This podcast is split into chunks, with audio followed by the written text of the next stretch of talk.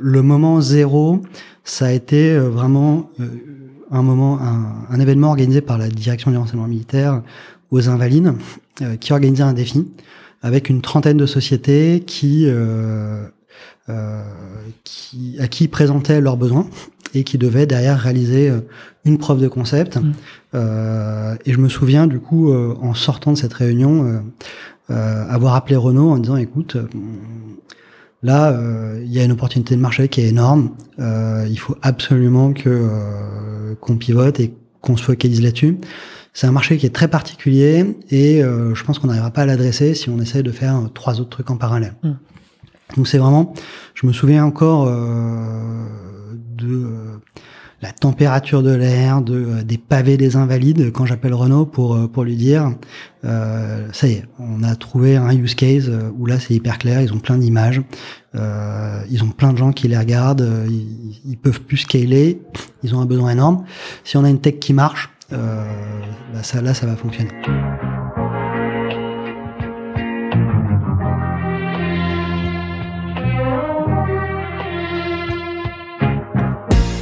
Bienvenue dans SaaS Club, le podcast qui vous emmène dans les coulisses d'un acteur du logiciel.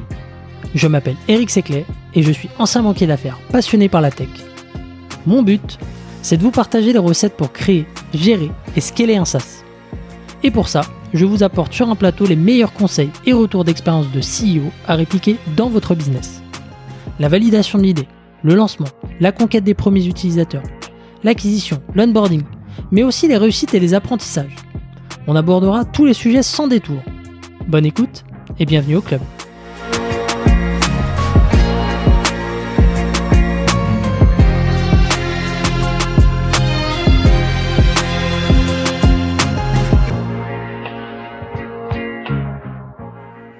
C'est parti. Salut Arnaud, comment tu vas?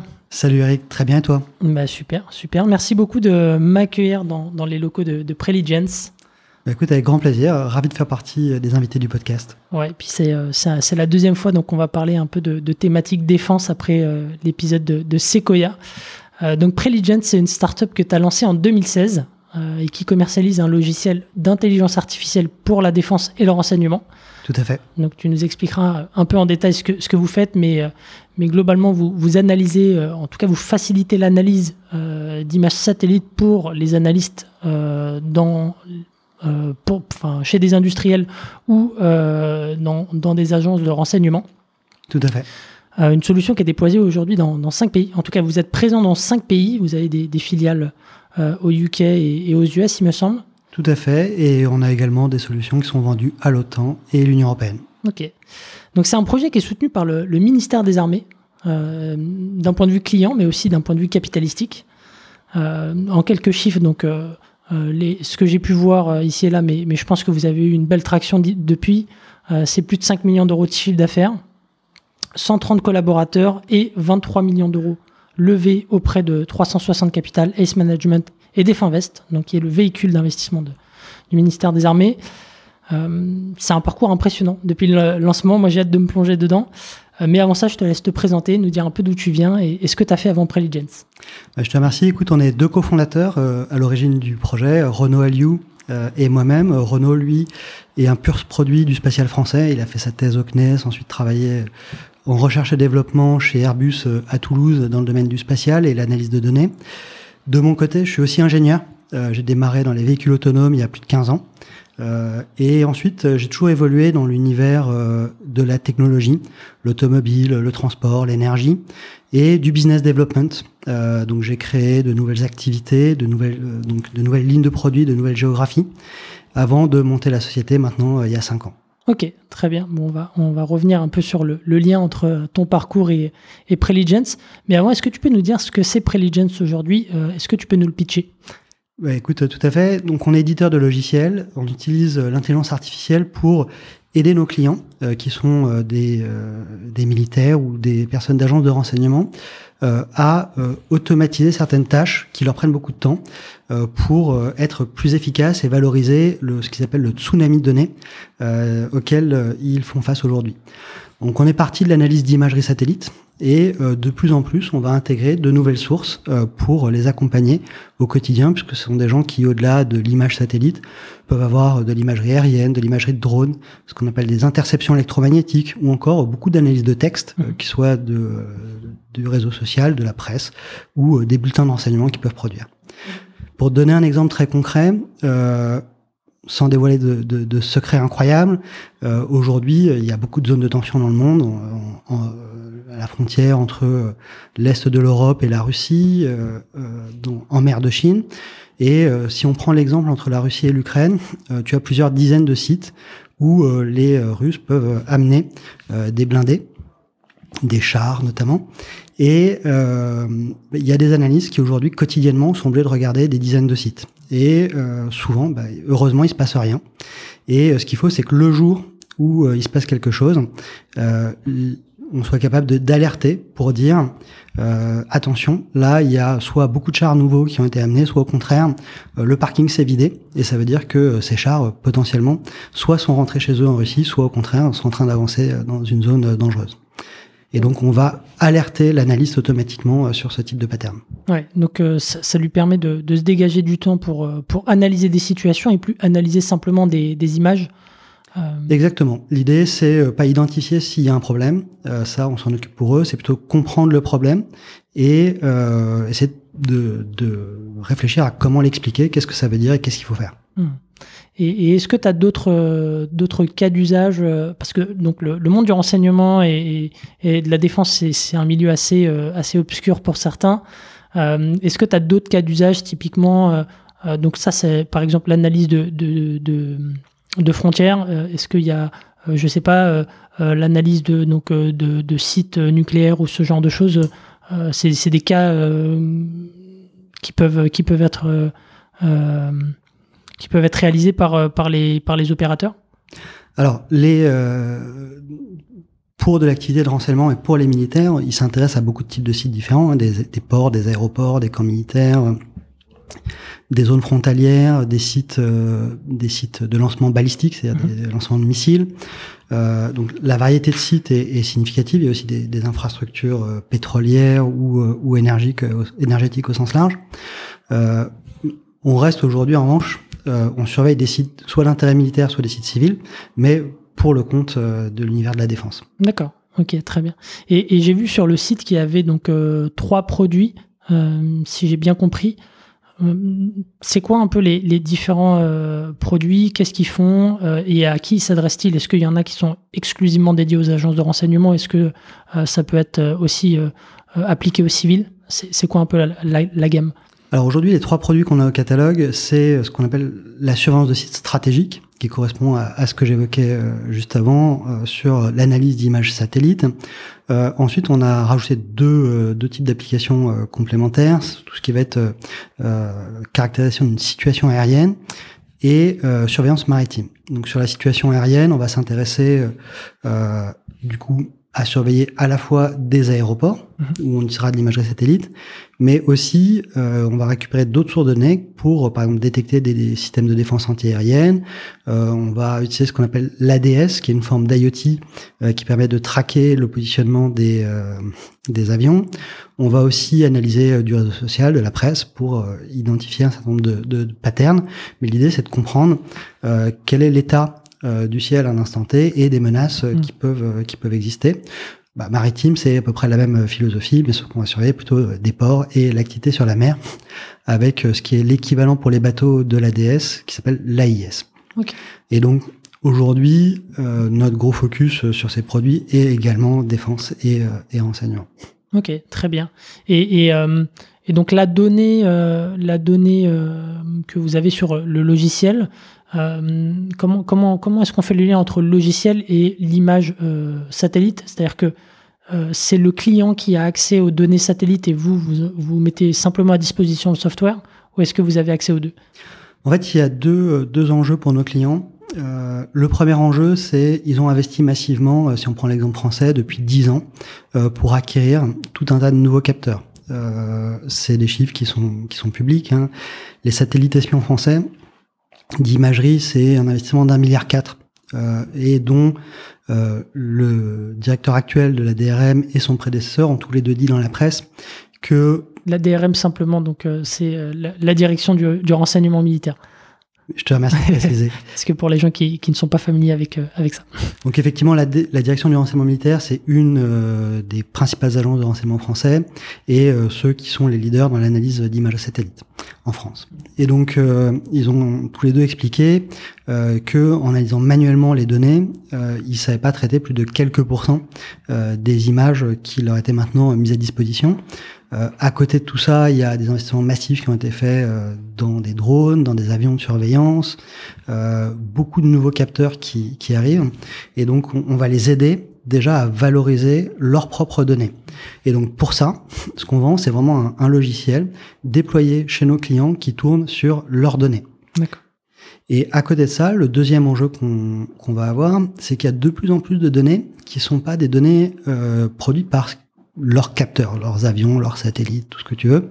Tu as de plus en plus de données commerciales ou même de l'open data, de la source ouverte, euh, qui sont aussi extrêmement riches d'enseignements. Et euh, on peut aussi les aider en euh, fusionnant à la fois leurs propres données et euh, les données qu'on trouve en, source ouverte. D'accord. Et, et euh, donc ça c'est ça c'est un sujet assez sensible dans le domaine de, la défense et des services de renseignement. Est-ce que le, le, logiciel est, est on-site ou est-ce qu'il est dans le cloud de leur côté? Alors, dans 99% des cas, nos déploiements sont euh, ce qu'on appelle on-premise, donc sur leurs infrastructures, sans accès euh, à Internet, sur des bases où euh, il faut s'enregistrer plusieurs jours à l'avance et où on peut pas intervenir. Ce qui est pour nous un enjeu majeur. d'un point de vue technologique, c'est qu'il faut un niveau de fiabilité, de robustesse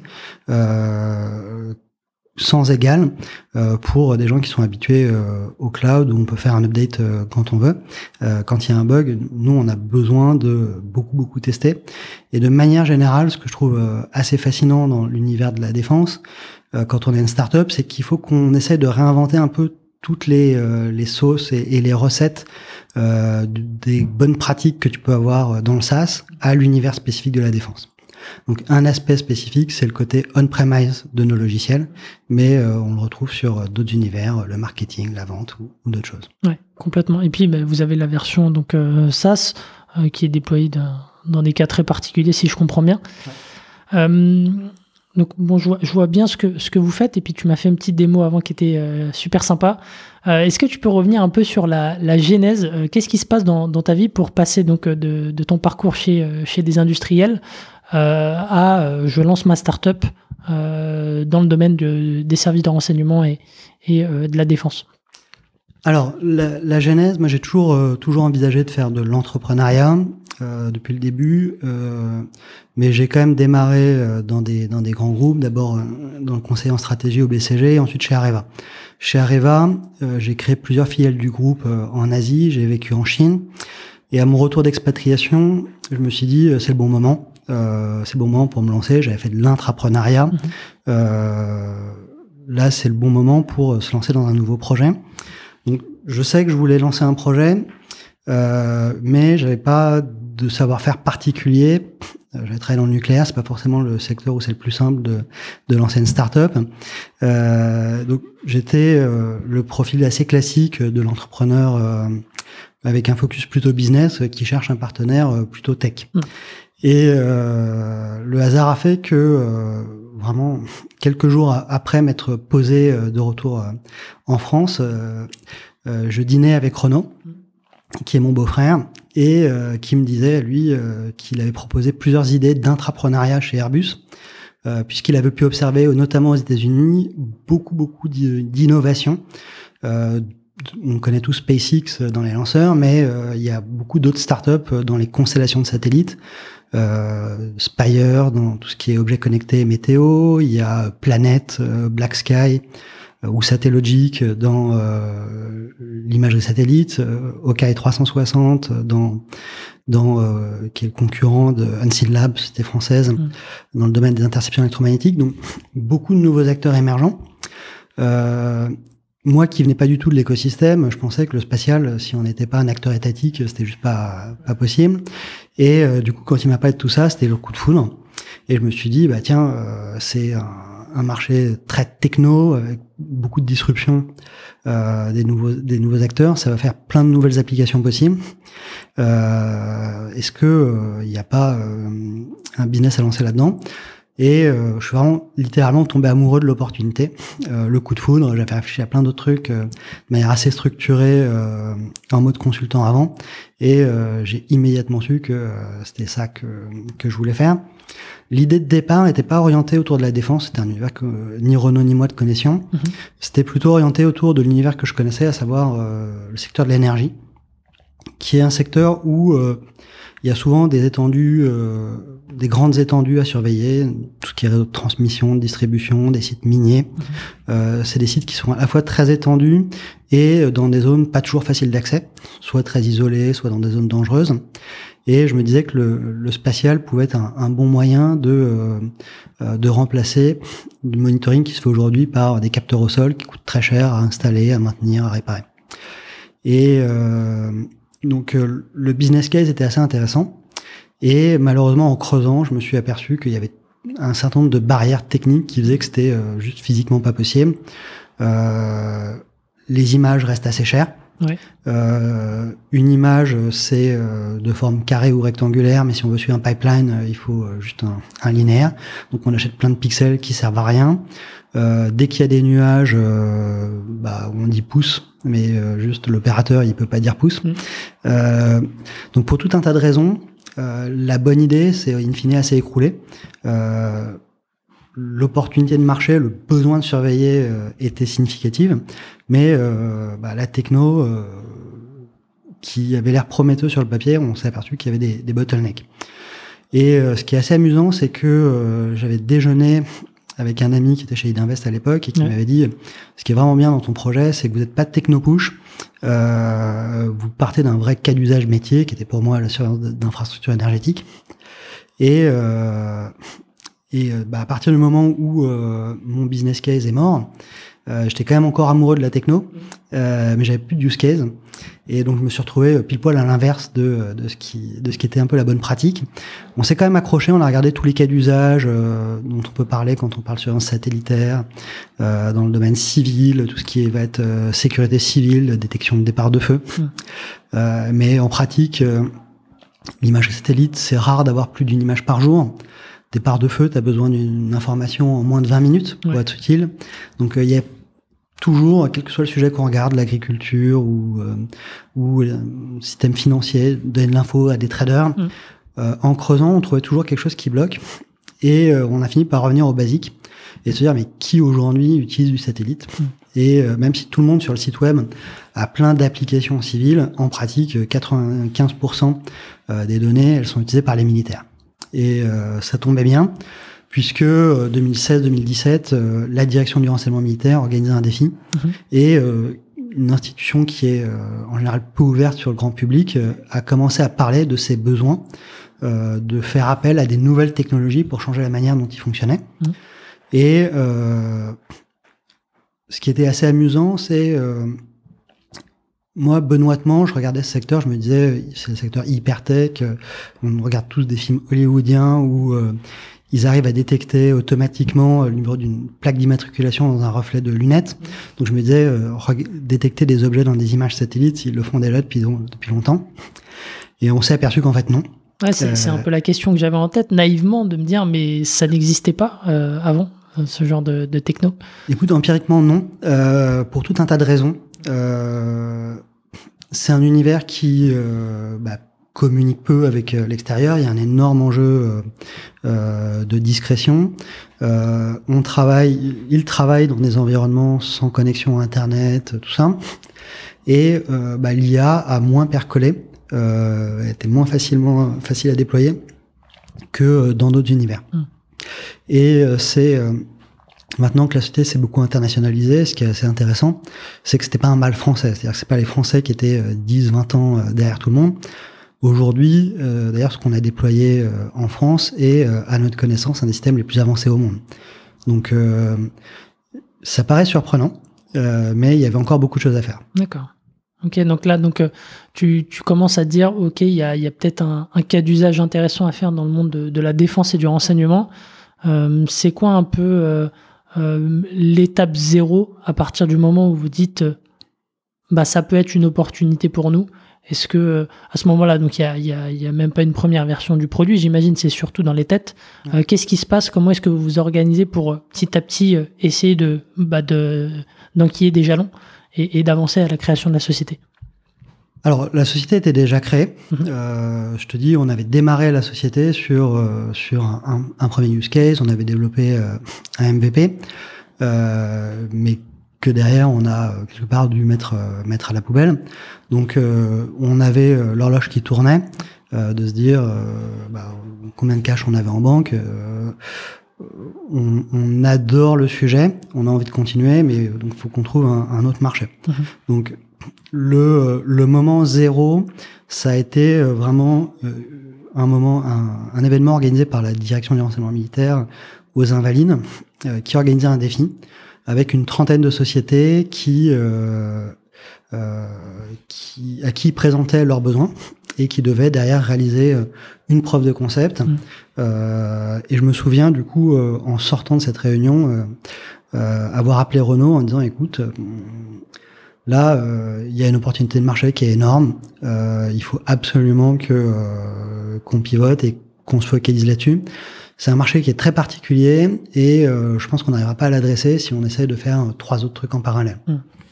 Donc c'est vraiment, je me souviens encore euh, de la température de l'air, de des pavés des invalides quand j'appelle Renault pour pour lui dire ça y est, on a trouvé un use case où là c'est hyper clair, ils ont plein d'images, ils ont plein de gens qui les regardent, ils, ils peuvent plus scaler, ils ont un besoin énorme. Si on a une tech qui marche, euh, bah ça, là, ça va fonctionner. Hmm. Et donc là, on s'est lancé en mode commando. En deux mois, on a développé une preuve de concept et on a eu la chance d'être sélectionné euh, face à une trentaine de sociétés euh, qui allaient du laboratoire de recherche euh, à la start-up euh, jusqu'au grand groupe industriel. Ok, donc ça veut dire que vous êtes sélectionné, ça veut dire que vous gagnez le défi, c'est ça? Ouais. Ok, et, et donc quand tu dis que vous avez fait une preuve de concept avec qui, ça veut dire que vous avez avec eux, ça veut dire que vous avez développé euh, donc une première euh, version et que vous l'avez implémentée euh, au sein de, des équipes de l'armée. C'était quoi concrètement? Alors justement, le défi, c'était un des premiers défis que les armées organisaient et ils avaient mis à disposition un petit jeu de données. Et beaucoup, dans le cadre du défi, ont présenté du PowerPoint en expliquant, voilà, moi, si je devais le faire, comment je m'y prendrais. Mhm. Et euh, nous, on s'est retroussé les manches. On a acheté des images euh, parce que de l'imagerie commerciale, il y en a aussi, mhm. qui est pas euh, qui a pas les mêmes caractéristiques, la même qualité, la même résolution, donc capacité à voir des choses petites, mais qui était un proxy pas mauvais, qui nous permettait de montrer quelque chose d'assez concret et pas juste juste des slides. Et donc nous, on a développé un, un MVP qui était sur de la donnée commerciale et où on montrait que bah, ça pouvait marcher. Euh, et je pense que c'est ça qui a fait la différence par rapport à tous ceux qui, qui, qui avaient fait du papier. Hmm. Et, donc euh, après le, le défi, euh, donc vous avez un, un go de l'État français, de la DRM. Comment ça se passe Qu'est-ce qui se passe ensuite derrière ce, ce défi? Alors souvent, la manière dont, dont les armées achètent, c'est quelque chose d'assez commun qu'on retrouve dans beaucoup de pays. C'est avant d'être mis entre les mains d'opérationnels, d'analyse du renseignement, euh, il y a une validation technologique qui est réalisée. Donc euh, en France, euh, une organisation qui est en charge de ça, ça va être la DGA mhm. dans notre secteur. et donc la Direction générale de l'armement nous a passé des contrats de recherche et d'évaluation technologique. Mhm. Et ensuite, en parallèle, assez rapidement, on a eu un premier contrat de test par des opérationnels dans la foulée.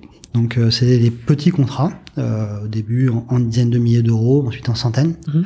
Alors dans l'univers de la défense, euh, dizaines et centaines, c'est des petits contrats, puisque ce sont des gens qui euh, euh, ont plutôt l'habitude de d'acheter des rafales, des porte-avions ou des chars et de compter en centaines de millions ou en milliards. Donc, je sais que dans le SAS, 50 ou 100 000 euros, c'est beaucoup. Dans l'univers de la défense, c'est petit pour voir. Ouais. Et donc, c'est des, des, contrats qui sont euh, à durée euh, déterminée, de manière à valider le, le concept, c'est ça? En fait, euh, la, la, une des différences de notre secteur par rapport au SaaS classique, c'est on, on, a des marches d'escalier. C'est-à-dire que euh, tout notre enjeu, c'est de passer les marches euh, le plus rapidement possible.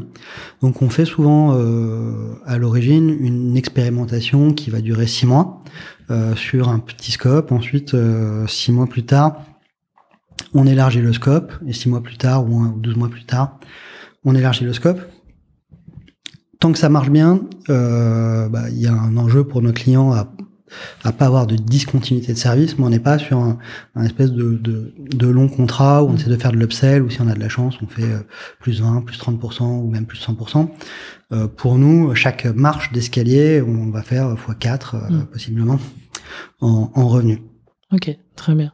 Donc, euh, il y, a ce, y a ce premier gros POC avec donc, les armées qui, qui se met en place. À ce moment-là, vous êtes, vous êtes combien dans la boîte? Vous êtes encore deux ou vous avez euh, déjà des, premiers employés? Non, je pense qu'on est 4-5. D'accord, 4-5. Et donc ça, c'est le, premier véritable client euh, de Preligence. Euh, donc, une création, donc on avait dit donc en, 2000, en 2016. le POC, il dure combien de temps avec, en tout cas ce premier POC, il dure combien de temps? En fait, on a eu très vite en parallèle un contrat euh, de mémoire de 18 mois sur l'évaluation technologique et euh, ensuite euh, d'époque d'abord de 6 mois et ensuite de 12 sur l'évaluation opérationnelle. D'accord. Et à ce moment-là, donc vous vous concentrez que sur sur les armées ou est-ce que vous commencez déjà à prospecter et à chercher d'autres clients? En fait, on avait déjà en fait cherché des marchés civils et sans trouver sans trouver de débouché. Euh, je te dis, on, avait systématiquement euh, un morceau de l'équation qui marche pas, soit l'opportunité de marché est pas aussi grosse qu'on imaginait, mhm. soit il y a des contraintes techniques qui font que euh, il n'y a pas d'use case. donc, à partir du moment où on a vu que ça marchait bien pour la défense, qu'on avait compris la profondeur de marché qui a été suffisante pour créer une belle histoire, on s'est vraiment focalisé là-dessus. Mhm. L'univers de la défense est particulier, il a beaucoup beaucoup de contraintes. Euh, quand tu développes un outil on-prem, que euh, tu fais de la vente euh, très complexe. B2G, c'est encore différent de B2B, même du large B. Mmh. Euh, moi qui faisais du nucléaire, c'est du très très large B. Mmh. Euh, la défense, c'est encore un autre animal avec des cycles particuliers, des méthodes de vente différentes. c'est assez compliqué et a fortiori pour une petite société d'arriver à trouver des synergies fortes mmh. entre un marché civil et un marché de défense. Donc on s'est vraiment focalisé sur l'univers de la défense. D'accord. Et l'univers de la défense, donc, euh, donc là c'était avec l'État français et, j'ai vu que, et on en reparlera peut-être un peu plus tard, mais que vous avez assez rapidement euh, dupliqué à l'étranger. Euh, peut-être pour revenir sur un, sur un élément de, de l'histoire, donc j'ai vu que vous étiez passé par Agoranov, donc qui est l'incubateur par lequel est passé d'autres d'autres belles startups, donc comme Alan, Doctolib ou, ou Insect. Euh, pourquoi vous mettez dans un, pourquoi vous, mettez dans un incubateur euh, et qu'est-ce que ça vous a apporté de, de, de, passer par, euh, par Aguarnov Alors, quand on est dans une société dans la deep tech, un, un, incubateur comme, comme Agoranov et, avant ça l'incubateur Midi-Pyrénées pour nous, puisque la cité était créée à Toulouse initialement, c'était c'était une évidence parce que ça nous permettait d'être dans un écosystème euh, de gens qui ont les mêmes problèmes que nous, avec qui on peut partager énormément, euh, des choses assez inspirationnelles. Tu as parlé de tout un tas de belles sociétés, très belles sociétés qui euh, euh qui qui sont qui sont issues euh, des mêmes bancs. Euh, donc ça nous a apporté beaucoup, à la fois sur sur l'ambition et sur le fait de pouvoir partager avec d'autres sociétés. Pour te donner une anecdote, à Goranov, on était au troisième étage euh, sous les toits mhm. et on était quatre startups euh, à partager un espace qui devait faire 40 ou 50 mètres carrés. Euh, et sur les quatre startups, il y avait une société qui est maintenant devenue Olvin, l'outil mhm. de, de, messagerie sécurisé. il y avait FirstMe qui fait des propulseurs de nanosatellites et Alcine, société de, de cybersécurité qui s'est récemment fait racheter. Donc c'était euh, juste passionnant d'avoir quatre boîtes aussi tech euh, euh, côte à côte. Sur les tableaux blancs, il y avait des équations de physique des plasmas, de crypto et, et, des trucs de cyber, et pour nous de deep learning. Donc ça crée énormément d'émulation. D'accord. Et il y a une sélection particulière pour, pour rentrer chez Agoranev, en tout cas pour, pour ceux que, que ça titille ah, écoute, c'est assez classique hein, pour euh, pour tout ce qui est euh, pour tout ce qui est incubateur. Je pense que la spécificité de Goranov, c'est le focus euh, deep tech. Mhm. Euh, donc et le côté très sélectif, c'est un des un des incubateurs les plus réputés en France. Donc ils sont ils sont sélectifs sur à la fois le potentiel de marché et euh, la qualité des, euh, de l'équipe euh, pour arriver à, à, réaliser le à réaliser le, le potentiel du projet. Ensuite, c'est un process qui est maintenant très fluide, très pragmatique. Donc, je pense que moi, j'encourage tout le monde, en tout cas, à, à postuler. Hmm. Ouais, c'est un premier tampon de, crédibilité, euh, en tout cas un des premiers, hein, après le, POC euh, avec l'armée française. Euh, c'est ce qu'on s'était dit un peu en préparation de l'épisode. Euh, tu venais d'un milieu où en fait euh, tu avais le, tampon Areva et, toutes les portes s'ouvraient. Et là, tu devais reconstruire toute la crédibilité assez rapidement. Ça, je t'avoue que c'est un, choc majeur puisque j'avais bossé au BCG chez Areva où bah, tu viens avec une marque derrière toi et quelque part les portes s'ouvrent un peu toutes seules. En fait, tu t'aperçois que euh, quand tu crées ta boîte, euh, tu repars de zéro. Euh, alors sauf si tu as déjà, tu t'appelles Jean-Baptiste Rudel et que tu as déjà fait Critéo derrière, avant. mais en tout cas, tout ce que tu as fait en dehors de l'entrepreneuriat, quelque part, bah, tu repars, tu repars de très loin. Et effectivement, le fait d'avoir un peu des milestones au début. quand tu as une startup, tu es tout fier d'avoir le logo BPI French Tech. ensuite, bah, tu de, de mettre de plus en plus de logos. Pour nous, le logo de l'ESA était important, parce que ça montrait qu'on n'était pas juste euh, une bande de jeunes fous euh, euh, qui lancent une startup dans le domaine du spatial. Hmm. Et tu as eu des... Qu'est-ce que tu as mis dans la balance à l'époque pour, pour rassurer justement sur le sérieux de, de Est-ce qu'il y a des... il y a des objections auxquelles tu as dû répondre? C'était quoi un peu alors dans le secteur de la défense, euh, c'est très clair que c'est des gens qui sont pas habitués euh, historiquement à travailler avec des petits acteurs. On a eu de la chance que euh, Florence Parly est devenue ministre des Armées, a beaucoup poussé pour l'innovation et l'intégration de PME, de start-up et le développement de, de sujets innovants. néanmoins, ça reste un écosystème qui est pas habitué à, avoir des gens comme nous. donc il a toujours fallu qu'on fasse euh, nos preuves encore euh, dix fois plus que les autres. Et je pense que c'était aussi une des choses qui, qui nous a motivés, qui nous a forcé à aller de l'avant, d'être dans un secteur où euh, euh, bah, on nous attendait pas avec des bouquets de fleurs dès que dès qu'on ouvrait la porte. Donc il a fallu, là où tout le monde faisait une étude papier, nous développer un, premier produit qui tourne et ensuite toujours viser à être dix fois meilleur que les autres. Hmm. Et, est-ce que euh, la levée de fonds un an après la, création, c'était euh, euh, dans cette optique-là, c'était pour parce que je, sais que dans, le monde de la défense, il y a aussi cette dimension fonds propres d'avoir des acteurs qui ont suffisamment de fonds propres pour bah, accompagner dans la durée. Est-ce que c'était aussi pour ça que vous avez fait la levée de fonds? Non, la levée de fonds, c'était vraiment pour investir dans le produit. Il faut vraiment avoir en tête que l'IA, c'est en tout cas le deep learning, c'est quelque chose qui demande beaucoup de ressources et beaucoup de temps. Euh, tu peux faire des preuves de concept euh, rigolotes, sympas, rapidement. Euh, maintenant, un produit qui marche euh, at scale, donc à l'échelle, euh, dans les infrastructures de nos clients, donc sans qu'on ait une armée de personnes derrière qui corrigent toutes les erreurs, ça demande beaucoup, beaucoup, beaucoup d'efforts et d'investissements technologiques. Nous, on estime que la société a maintenant un peu plus de 5 ans et demi. Il nous a fallu trois ans de R&D pour avoir un truc euh, vraiment robuste. Hmm. Et enfin, t'as as, en tête un petit peu le, euh, soit les jours hommes, soit euh, les, millions d'euros dépensés pour en arriver là aujourd'hui? Ah, écoute, je, pense qu'on a dépensé historiquement ouais, autour de, de, entre 5 et 10 millions d'euros. et maintenant, on dépense beaucoup plus. Euh, en rythme annuel récurrent. Euh, mais effectivement, pour avoir un vrai truc qui marche, euh, déjà trois ans et, et plus de 5 millions d'euros. Étant entendu que euh, c'est euh, un peu comme l'adage euh, des femmes enceintes, si on met neuf femmes enceintes, on n'a pas un enfant en un mois.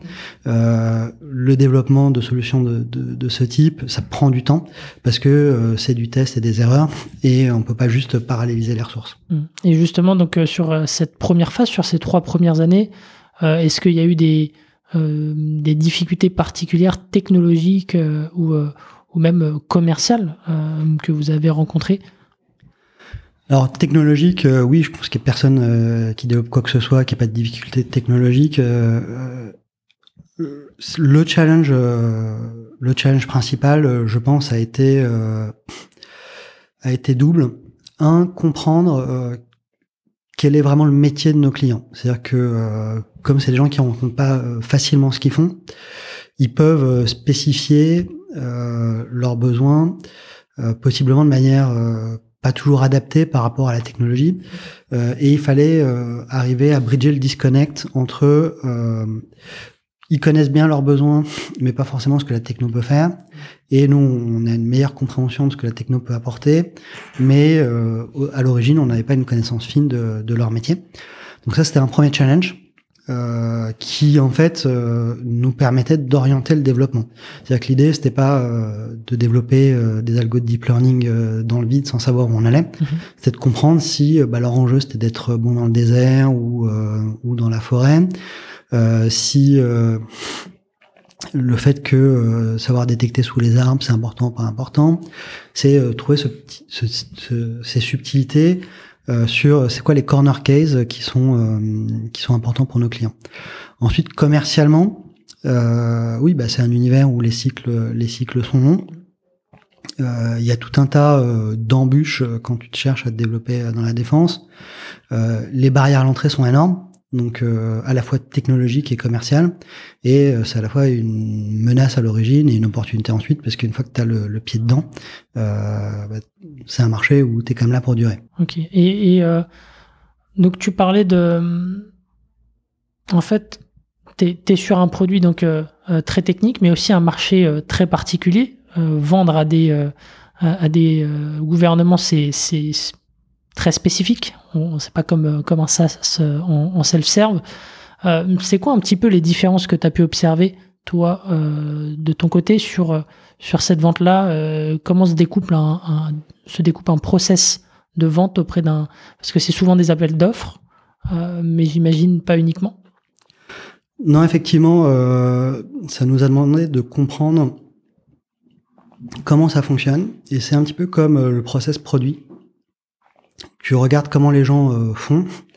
Euh, au début, tu, tu, fais de manière très artisanale à la main, et ensuite euh, tu industrialises. Donc nous, on est vraiment passé à travers les mêmes étapes. On a appris à la dure sur le tas bah, comment on vend en France. Et ensuite, derrière, bah, on a cherché à industrialiser ce process pour le dupliquer en, copier-coller dans d'autres pays dans le monde. Donc, beaucoup, beaucoup d'apprentissage, comprendre que euh, investir, avoir le produit sur étagère et euh, derrière demander un contrat, euh, c'est pas le, le, modus operandi habituel. Mhm. la manière dont fonctionnent les armées, c'est souvent une expression de besoin. Ensuite, ce qui s'appelle une étude amont, qui va expliquer comment on pourrait s'y prendre pour répondre aux besoins et éventuellement développer un, un, début de MVP. Et derrière, passer à une logique programmatique et souvent, tout ça euh, s'organise plus de cinq ans à l'avance euh, dans le cadre euh, de ce qu'on appelle la LPM, la loi de mm. programmation militaire. Donc ça, c'est le process standard. Si toi, tu es une start-up euh, qui n'a pas cinq ans, mm. bah, euh, t'avais pas pensé à dire à dire cinq ans à l'avance, pensez à nous, on arrive. Et donc, il faut arriver à trouver bah, un peu les, tous les trucs et astuces pour pour arriver à aller plus vite que la manière dont, dont le système est conçu.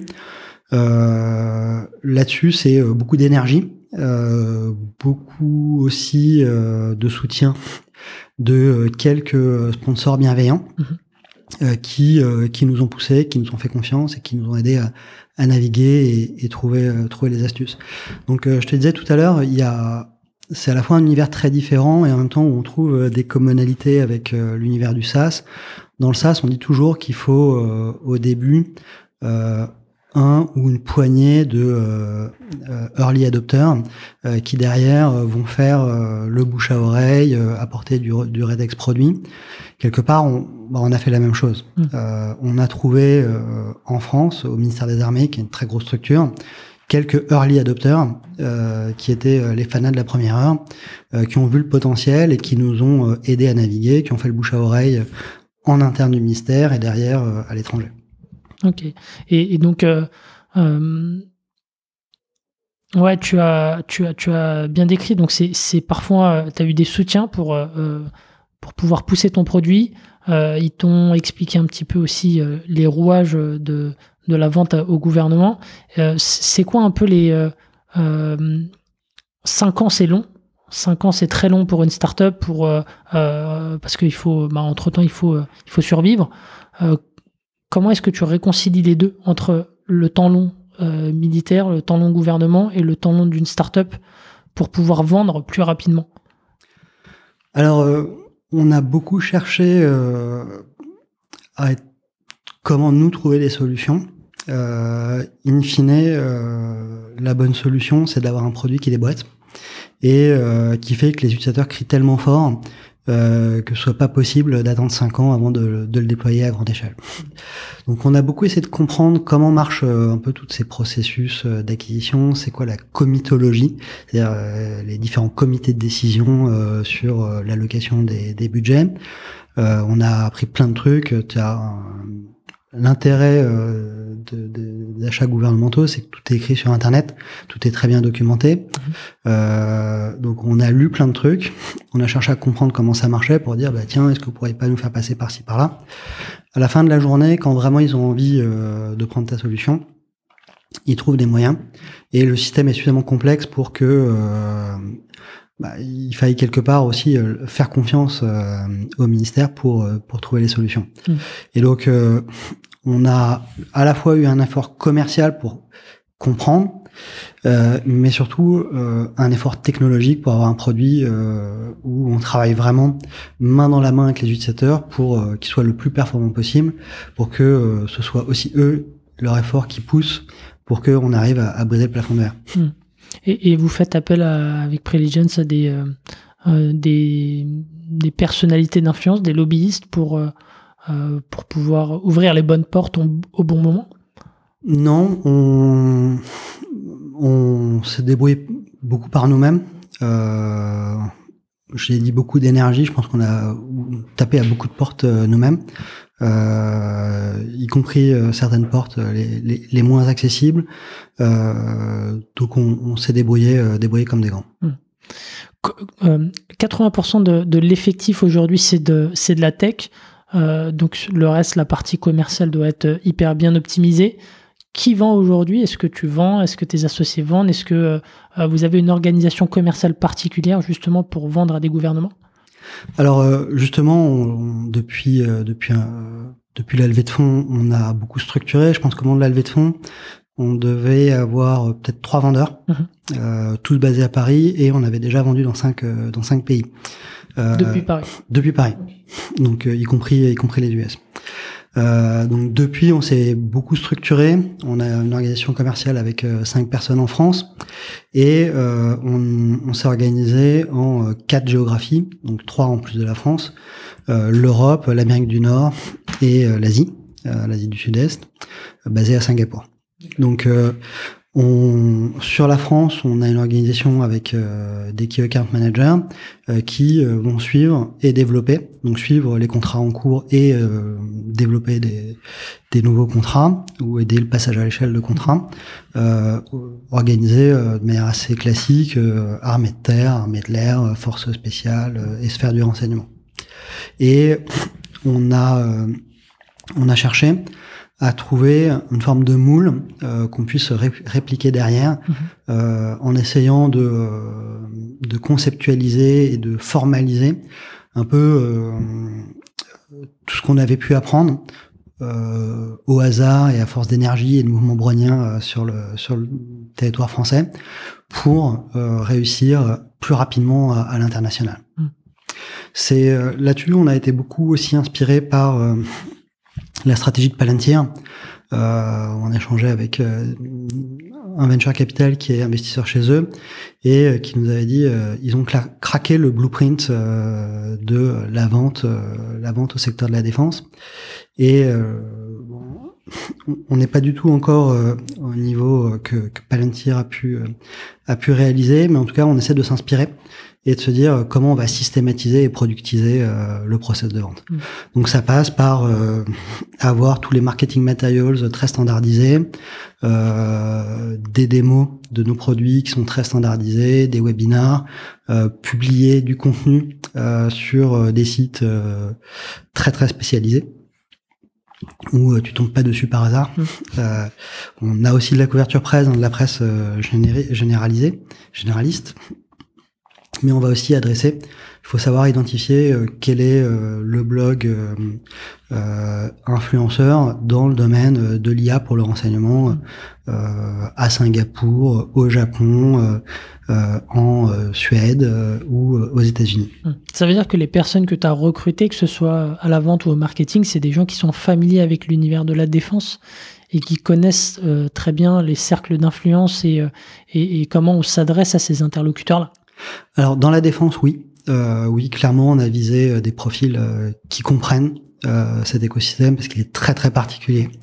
Et ça prend énormément de temps de s'y habituer. Sur le marketing, on a fait le choix inverse en se disant on va plutôt chercher des gens qui viennent de l'extérieur et qui vont nous apporter des bonnes pratiques euh, qui sont intéressés par l'univers de la défense, justement intéressés par euh, pas juste chercher à mettre euh, les mêmes codes que dans du boît de SaaS B2C. Il faut quand même s'adapter.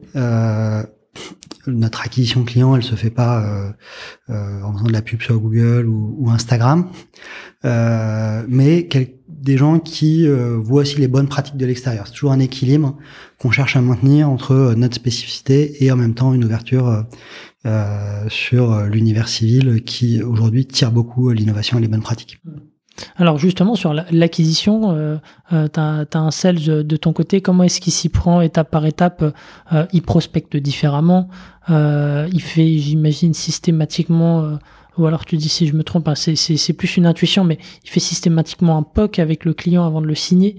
c'est quoi les différentes étapes et comment déjà il trouve le, le prospect et, et comment derrière il le conduit jusqu'à la signature?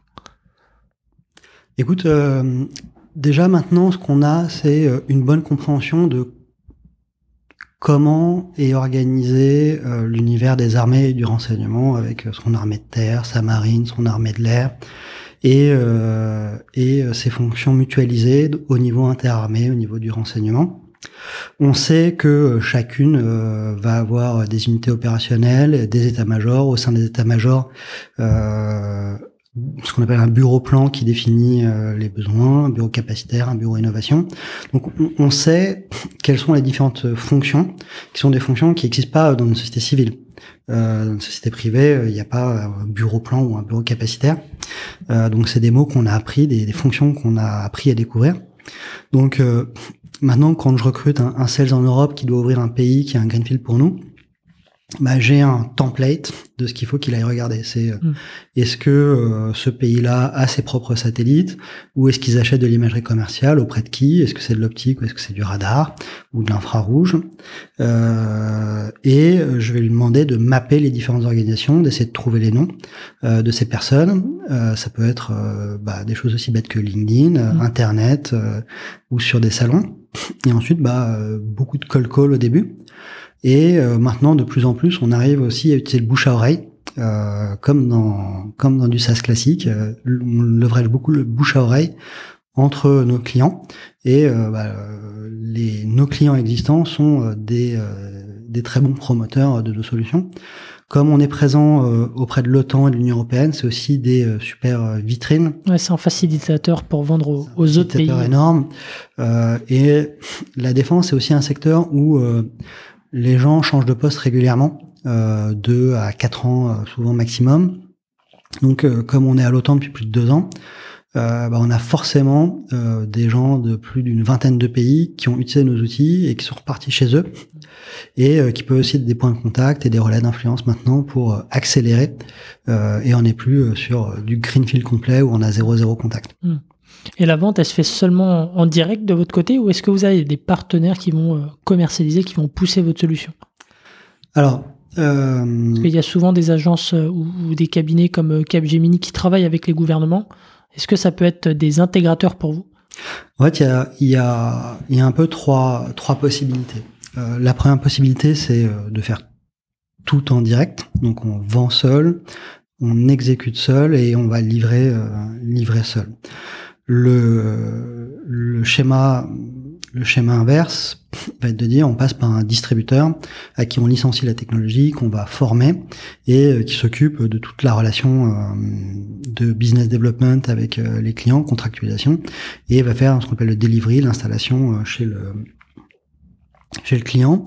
Un schéma intermédiaire, c'est passer par un intégrateur qui prend le contrat soit en direct, soit en co-contractant, et euh, on va co-réaliser le produit, l'installation, euh, mais en l'intégrant dans, euh, dans sa suite logicielle à lui.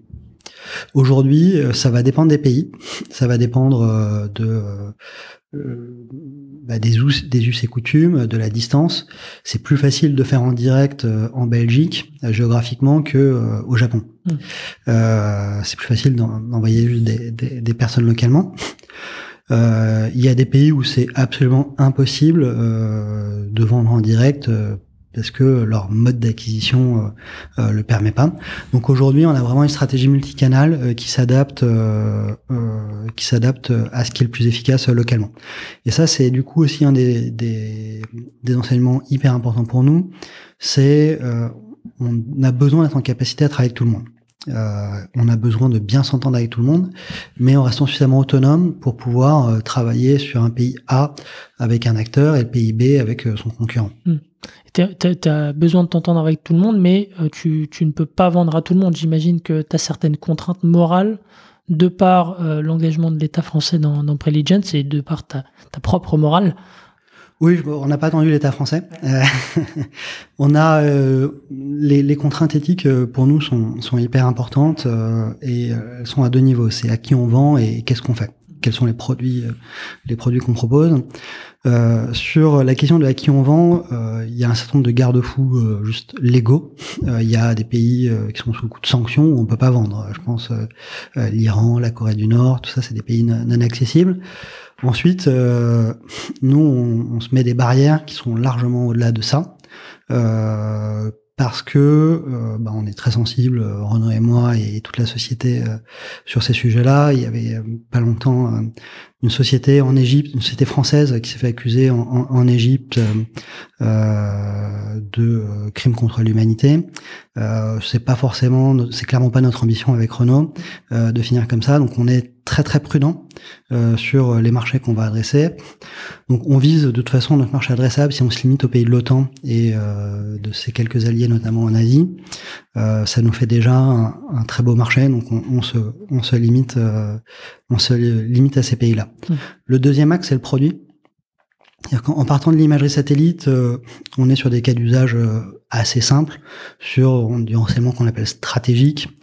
Euh, plus on va aller vers des cas d'usage euh, opérationnels, tactiques, euh, bah, plus il va falloir être euh, très prudent dans la réflexion de sur comment nos outils peuvent être nos outils peuvent être utilisés et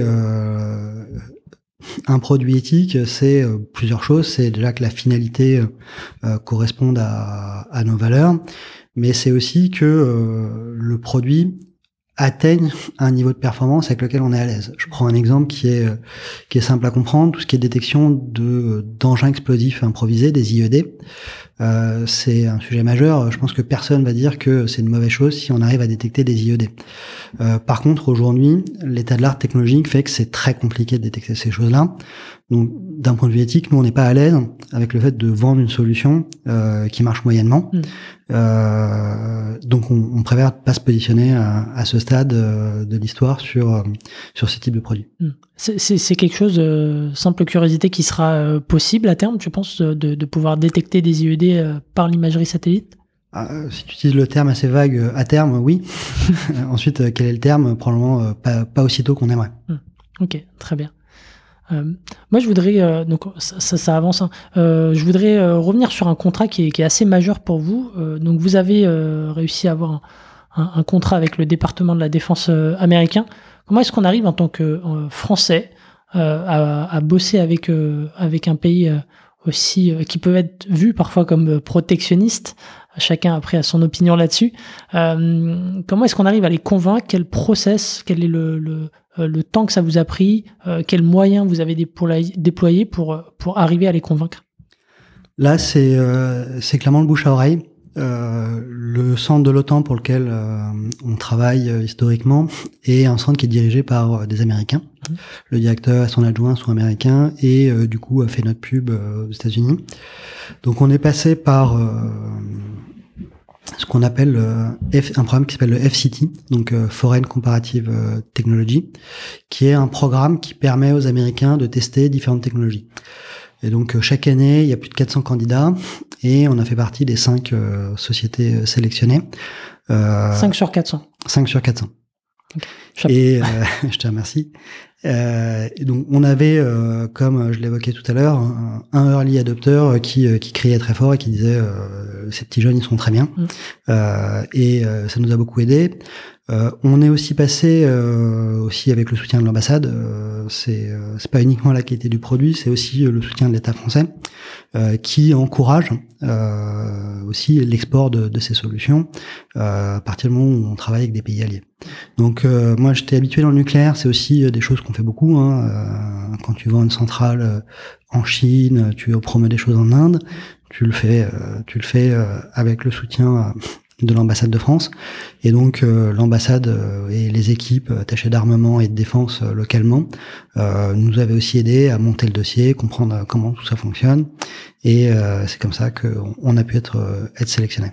Et c'est plus simple. alors on sait le, le, le je dirais le la philosophie un peu, euh, euh, on va dire, libérale des États-Unis, euh, est-ce que c'est plus simple de leur vendre un produit chez eux ou est-ce que c'est tout aussi complexe qu'en France? Alors, dans le secteur de la défense, hein, en, particulier, je pense que, euh, vu de loin, on a toujours l'impression que l'herbe est plus verte ailleurs. En pratique, euh, les problèmes euh, sont les mêmes. La grosse différence, c'est un budget d'armement qui est dix fois supérieur. Donc, une fois que tu as, même si tu récupères une miette, c'est l'équivalent d'une baguette mm. chez nous. Donc, c'est aussi difficile, mais le fait de s'être imposé en France et dans des organisations internationales nous avait permis euh, d'avoir des fast track euh, sur sur ce marché qui reste très particulier, très protectionniste comme tu l'avais dit. Euh, derrière un air très ouvert, c'est quand même une préférence américaine très forte là-bas. Et à l'origine, le centre de l'OTAN qui nous avait retenu nous avait benchmarké avec une solution israélienne, une solution américaine, avait retenu la nôtre. Et ça qui derrière nous a permis permis d'avancer. Est-ce que tu dirais que ça a été un, un, un point d'inflexion dans dans votre activité le fait de vendre euh, aux États-Unis C'était en quelle année déjà? Euh, C'était l'an dernier. L'an dernier. Ça a été un, point, un point d'inflexion pour toi euh, de, de réussir à, convaincre les Américains d'acheter du Preligence On a eu pour moi deux inflexions majeures. Il y a effectivement le fait d'arriver à travailler pour le département de la défense américain, USDOD, qui est euh, qui apporte une crédibilité euh, très significative, surtout que c'est un, contrat euh, très opérationnel. ça, c'était un élément majeur pour la crédibilité à l'international et, et aussi et aussi en France en fait le fait de voir que même les Américains s'intéressent à, ces technologies bah, ça assoit aussi notre légitimité. Le deuxième point d'inflexion majeur et on a le ministère des Armées a communiqué un, un, un, communiqué de presse euh, il, y a, il y a une petite semaine, la mi-juillet, euh, sur nos sujets, euh, qui est euh, vraiment un, passage à l'échelle du déploiement de nos technologies, avec euh, une ambition clairement affichée de déployer nos logiciels auprès de tous les acteurs de ce qu'on appelle la, la fonction intermédiaire renseignement. Donc là, c'est vraiment un moyen de dire on n'est plus en train de faire des preuves de concept, des MVP, de jouer ou de tester. Euh, ça y est, maintenant on passe dans la cour des grands et euh, on se repose jamais sur nos lauriers, mais euh, normalement, euh, si on continue à être bon, euh, on est là pour la durée. Ouais, donc c'est un contrat qui te permet d'avoir un, gros palier en termes de, de chiffre d'affaires. C'est c'est de chiffre d'affaires et puis de pérennité, de vision sur le long terme, de euh, place dans l'écosystème, euh, de euh, de sérieux. C'est en fait énormément énormément de choses. Euh, c'est chiffre d'affaires, c'est majeur, mais au-delà de ça, ça permet d'asseoir aussi vraiment une position. Hum, tout complètement. on n'a pas parlé de, de, de, ce que ça coûte Preligence. Alors j'imagine qu'il y a plein de plein de variables, mais Déjà, est-ce qu'on est sur des contrats euh, à partir du moment où le POC est, acté Est-ce qu'on est, on est sur des contrats euh, assez, assez captifs, donc euh, pluriannuels, j'imagine. C'est quoi un peu la fourchette de, de, de facturation pour une solution comme Preligence? Alors déjà le premier élément c'est le business model on, on, se pose même plus la question, euh, mais dans le secteur de la défense, vendre de la licence euh, est quelque chose d'assez atypique. Euh, ce sont des gens qui ont l'habitude d'acheter, euh, d'acheter euh, leurs avions, d'acheter, d'acheter leurs logiciels, comme on pouvait acheter historiquement PowerPoint. J'ai découvert il n'y a pas longtemps que maintenant tu ne peux plus prendre que un abonnement à Office 360. donc quand on est arrivé dans la défense en disant bah, désolé, mais nous on est sur un business model de, de licence. Euh, euh, Aujourd'hui, c'est ça que euh, si on veut se financer euh, sur les marchés de capitaux privés, si on vient avec de la licence perpétuelle, les gens vont nous jeter des pierres. Quoi. donc, on n'a pas d'autre choix si on veut être compétitif à l'international et, et financer notre croissance euh, d'être sur un business model de licence. Et euh, par ailleurs on pense que ça a énormément de vertus pour vous parce que on peut euh, amortir euh, l'investissement technologique de nos produits auprès de, de plein de clients. Vous avez des updates réguliers. Vous êtes tout le temps sur la dernière version de du produit. Et comme on est dans l'intelligence artificielle on est sur des technologies qui évoluent hyper rapidement. Donc ça se prête quand même vachement bien à un business model de licence récurrente.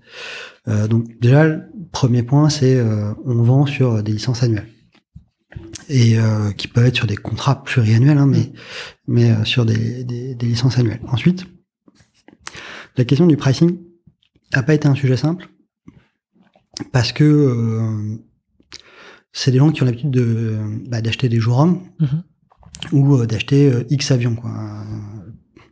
Et, et du coup, bah, il a fallu euh, bah, se retrousser un peu les manches, essayer d'expliquer euh, euh, comment on peut construire un prix, c'est quelle est la valeur qu'on apporte, c'est à quoi ça peut se comparer, c'est bah, combien ça nous coûte aussi. Aujourd'hui, on a 130 personnes, donc bah, ça donne une idée du de, de à combien s'élèvent nos coûts. si on rajoute au-delà de du headcount tous les tous les achats qu'on peut faire, soit en cloud, soit en, en, en données brutes pour pour l'entraînement des algorithmes.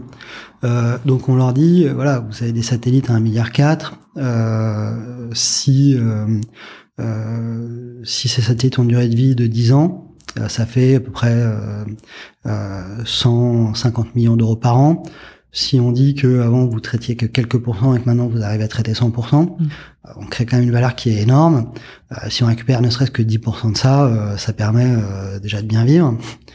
Euh, donc ça, c'est l'axe de la valeur qu'on mm. peut apporter. Au-delà de euh, euh d'utiliser la donnée existante, c'est aussi la réactivité opérationnelle, c'est euh, euh c'est la, la qualité du renseignement qu'on va produire.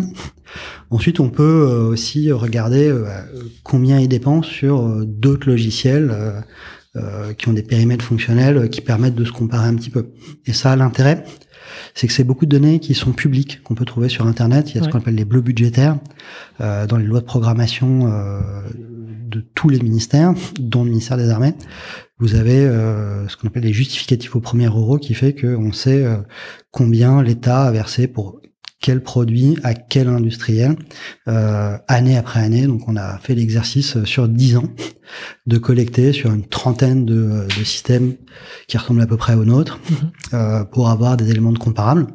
Et donc euh, ça nous a permis de se dire euh, voilà combien on estime qu'il faut qu'on arrive à valoriser euh, notre produit sur un pays comme la France, en disant bah, des pays comme la France, il y en a X dans le monde, et ça, ça nous permet d'arriver vers une trajectoire cohérente avec avec l'ambition de créer une licorne. Mmh. Et, et donc ça, il a fallu beaucoup de pédagogie pour se dire ça c'est la vision, comment on y arrive par étapes? C'est quoi l'inducteur euh, l'inducteur de charge? Et euh, donc pour nous c'est euh, le bon proxy de la valeur qu'on apporte c'est la quantité de données qu'on traite. Plus on va traiter de données plus on crée de valeur.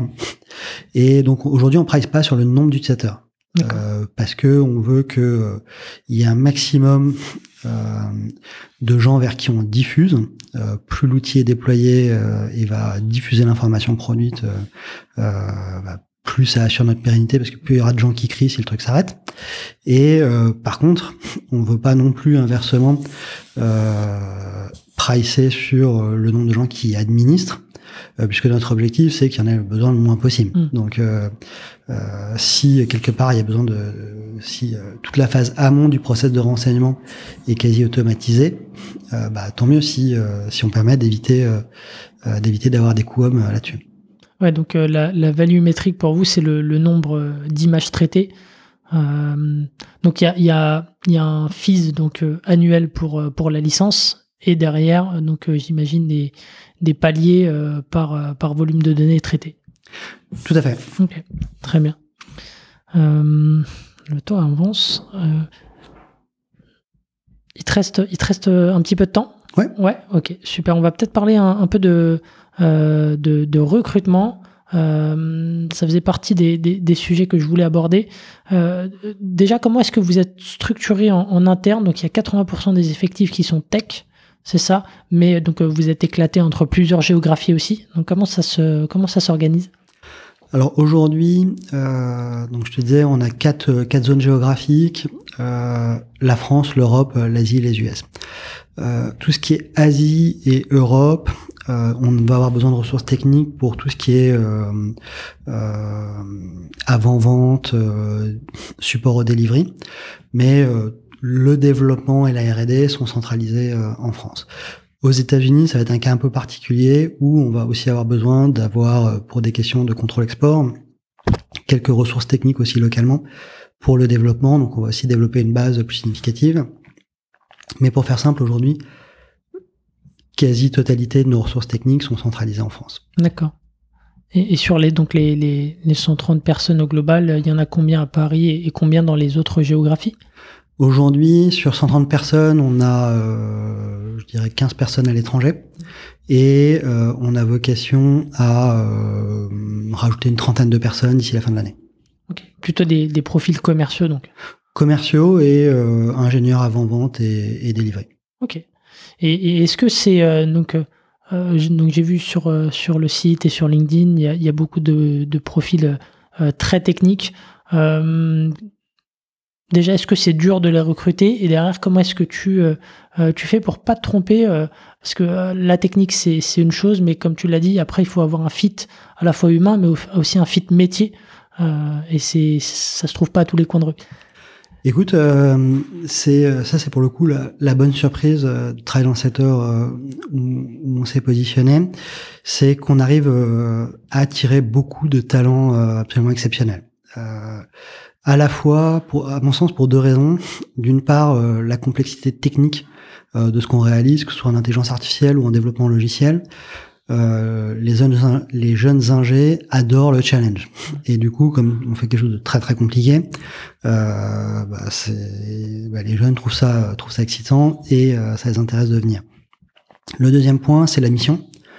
Euh, un des, trucs que j'entends le plus fréquemment euh, en entretien, c'est que les gens me disent ah, ce qui m'intéresse, c'est euh, le côté de développer un leader français dans un secteur aussi souverain où on a l'habitude euh, plutôt de penser euh, américain ou israélien, si ce n'est si ce n'est chinois ou russe. bah, ça fait plaisir à voir et donc on a ça donne envie. La mission, travailler pour la défense et le renseignement, c'est des sujets qui adore, qui attire. L'environnement aussi du spatial, côté bureau des légendes, c'est des choses qui bah, qui nous permettent d'attirer d'attirer des très bons.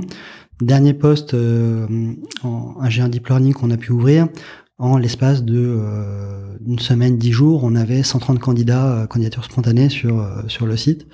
Donc on arrive vraiment à tirer les, les meilleurs profils et ça c'est c'est un grand plaisir. Mmh.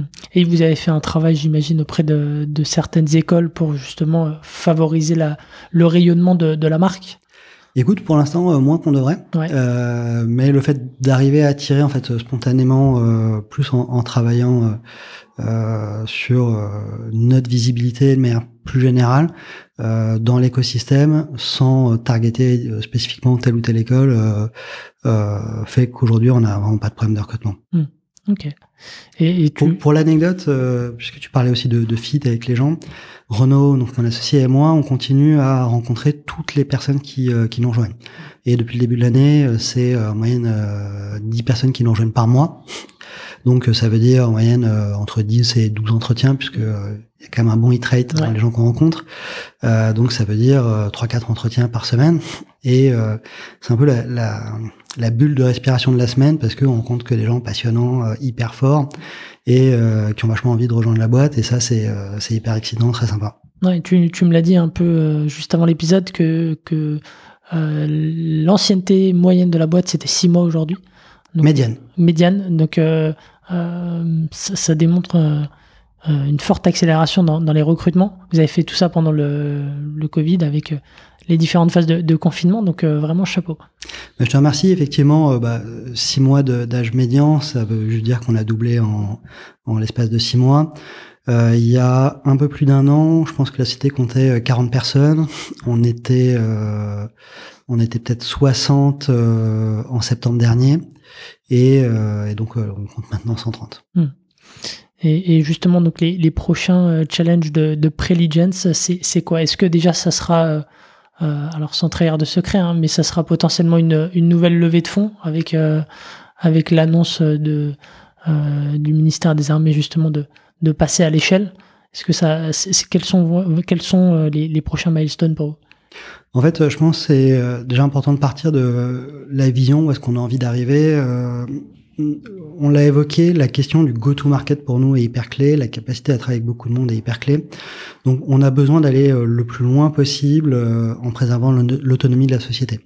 Donc nous on regarde avec beaucoup beaucoup d'intérêt des solutions de type IPO et des super nouvelles, c'est qu'il y en a de plus en plus qui commence à arriver en, France et en Europe, le fait d'avoir euh, ce type d'option, euh, euh, c'est pour nous hyper positif. Euh, je me souviens encore lors de notre première levée de fonds quand on parlait de d'options de, sortie, puisque c'est quand même une des choses importantes que regardent les, les, investisseurs.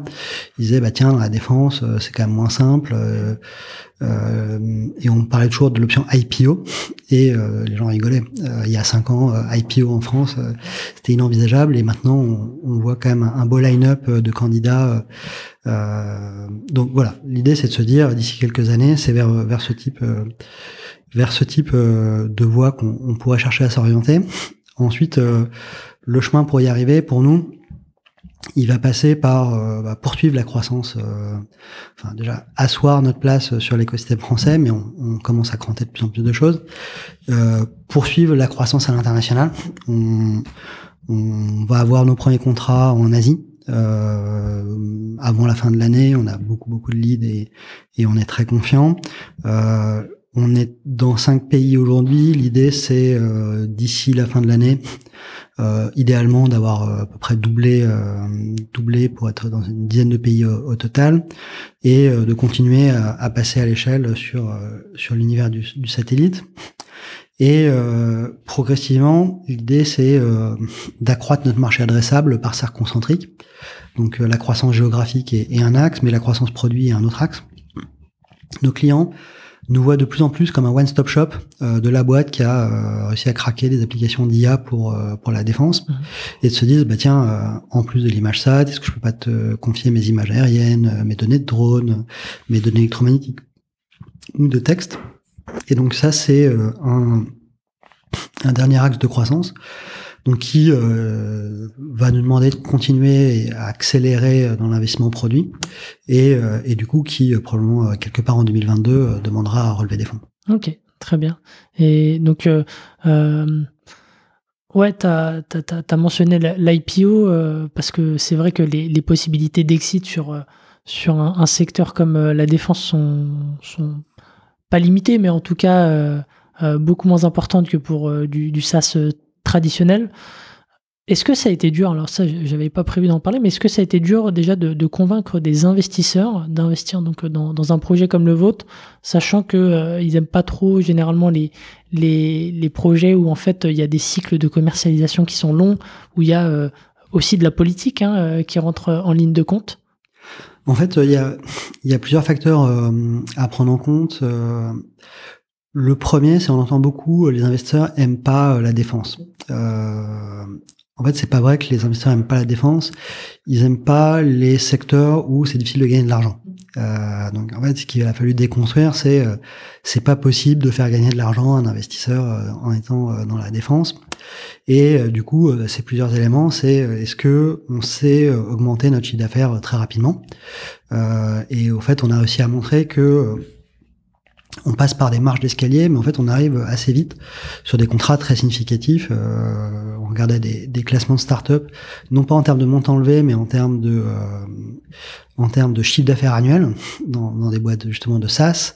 Et euh, c'était assez rigolo de se dire que bah, on commence à, taper le, le, bas du classement. Et donc beaucoup de boîtes très médiatiques qui ont levé des très très gros montants en fait sont sur des niveaux de chiffre d'affaires inférieurs parce que la défense dès qu'on commence à faire son, son, son, trou en fait les contrats sont, sont significatifs. Donc les cycles de vente sont on va dire atypiques. Euh, mais euh, permettent en fait euh, euh par effet de marge d'escalier, euh, quand même d'augmenter les revenus très rapidement. Le deuxième axe, c'est euh, est-ce que la profondeur des marchés est suffisante? Euh, Et ça, ça veut dire est-ce qu'on est capable de vendre à l'international? Euh, Est-ce qu'une société française peut vendre à l'étranger? Ça, on a aussi réussi à montrer que c'était possible. Il faut qu'on arrive à montrer qu'on s'est passé à l'échelle sur du pluriannuel aussi. Mais ça, c'est un deuxième axe. Le troisième axe que va regarder un investisseur, c'est est-ce que bah, je sais gagner de l'argent à la fin en revendant la société et euh, bah, c'est là-dessus que euh, le fait d'ouvrir le champ des possibles avec des options de type IPO, euh, pour nous, est un, énorme atout. Hmm.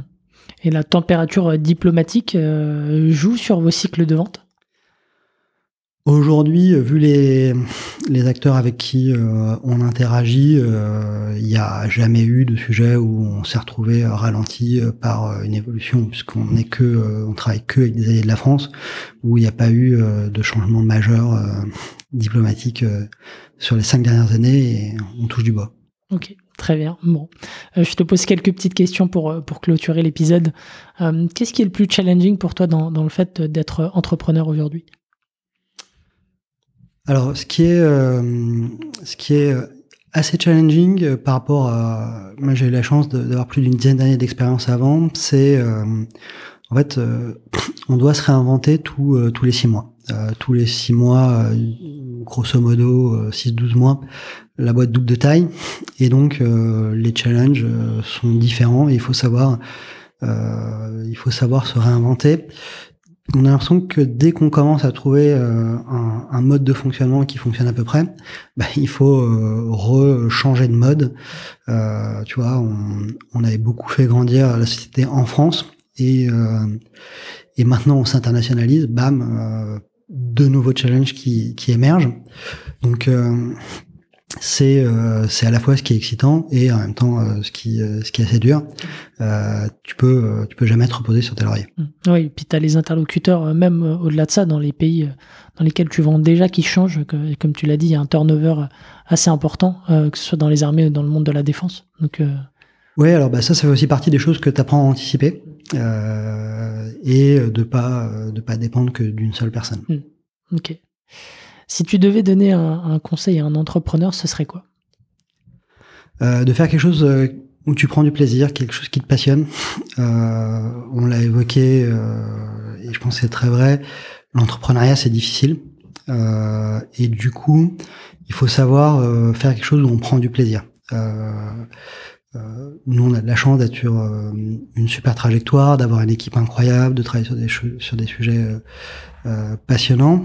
Maintenant, au quotidien, il y a plein de, plein de choses dures. on veut déménager, les locaux sont en retard, les devis sont plus chers. Mmh. on, on, a toujours tous les jours une mauvaise nouvelle. Euh, heureusement, il y a aussi tous les jours une bonne nouvelle. Euh, mais voilà, c'est pas simple. Et euh, faut pas faire ça pour euh, clairement pas pour l'argent, mais pas non plus pour euh, pour la gloire ou euh, juste parce que tant que ça grandit c'est cool. Il faut vraiment être passionné par ce qu'on fait. nous, ce qui nous fait avancer aujourd'hui dans la société, c'est que tout le monde adhère énormément à la mission et qui nous permet de mettre autant d'énergie. Hmm ça, rejoint beaucoup de beaucoup de, témoignages précédents, donc je, ne peux qu'acquiescer. Si tu devais changer euh, une chose dans l'histoire de, de aujourd'hui, ça serait quoi? Euh, Alors, j'aurais aimé euh, trouver plus vite mon marché. Je pense que la période pré-product market fit est, particulièrement stressante pour un entrepreneur. ça reste difficile après, mais avant c'est quand même très très compliqué. T'as pas encore euh, l'attraction qui montre que euh, tu vas dans la bonne direction, donc t'as toujours plein de gens qui t'expliquent que c'est une mauvaise idée, ça a déjà fait par d'autres, c'est pas possible et tout ce que tu veux. Donc si si j'avais pu trouver le bon marché cible plus rapidement, ça aurait été ça aurait été assez soulageant. Bon. Et dernière question donc ce serait euh, sur le livre que tu pourrais nous recommander alors, je suis désolé, je vais rester dans les, les très classiques, mais euh, le Zero to One de Peter Thiel euh, nous parle beaucoup. Peter Thiel, qui est quelqu'un qui investit massivement sur les sujets de défense, qui est à l'origine de Palantir, euh, moi, j'aime beaucoup son livre, euh, au-delà du fait qu'il est très synthétique par rapport à, d'autres bouquins. Euh, il parle de deux choses qui sont très importantes pour nous. C'est euh, d'une part le, le, côté, il parle des, des, des esprits contrariants. Euh, le fait de se lancer dans l'entrepreneuriat pour la, sur le secteur de la défense, c'est quelque chose, à notre connaissance, dans le domaine des startups, unique en Europe. Donc il y a eu énormément de gens pour nous dire que c'était une idée catastrophique. Et euh, on voyait plein de gens qui, dans le domaine de l'analyse d'image satellite, euh, se lançaient euh, sur des marchés civils, euh, qui ont levé des fonds cinq fois supérieurs à nous et qui, euh, cinq ans plus tard, maintenant, aujourd'hui, sont euh, dans des situations très compliquées parce qu'ils n'ont jamais vraiment trouvé leur, leur marché. Donc l'esprit contrariant pour nous, ça nous a beaucoup parlé. Et le deuxième élément, c'est de Zero to One, c'est l'ambition, le winner takes all on est dans un marché où euh, il y a vraiment des standards de fait qui s'établissent. Il y a qu'à voir dans le domaine du big data, Palantir euh, s'est imposé dans énormément de pays. Et euh, nous, dans le domaine de l'intelligence artificielle, notre ambition, c'est de faire la même chose. Et donc ça, ça passe par une trajectoire de croissance ambitieuse. Donc voilà, le livre nous parle beaucoup. Ok, très bien, mais il, est de très nombreuses fois cité, mais, mais je crois que tu es le premier à nous le citer pour, euh, pour SAS Club. Donc euh, écoute, je le mettrai euh, encore une fois dans, dans la description de, de l'épisode. merci beaucoup Arnaud pour, pour tes conseils, pour ton retour d'expérience. C'était super sympa. Merci à toi. je vous souhaite avec Preligence le, le, même succès, en tout cas la, même trajectoire que, que Palantir à terme. Et, et je vous dis, chers auditeurs, merci et à la semaine prochaine pour un nouvel épisode. Ciao. SAS Club, c'est terminé pour aujourd'hui. Merci d'avoir écouté cet épisode jusqu'au bout. Si vous voulez me soutenir, partagez-le sur vos réseaux sociaux. Vous pouvez aussi noter Club 5 étoiles sur Apple Podcast et me laisser un petit commentaire. Cela m'aidera à gagner en visibilité et m'encouragera à produire toujours plus d'épisodes. Enfin, si vous voulez recevoir les prochains directement dans votre boîte mail, laissez-moi votre adresse sur sasclub.fr. Encore merci et à la semaine prochaine.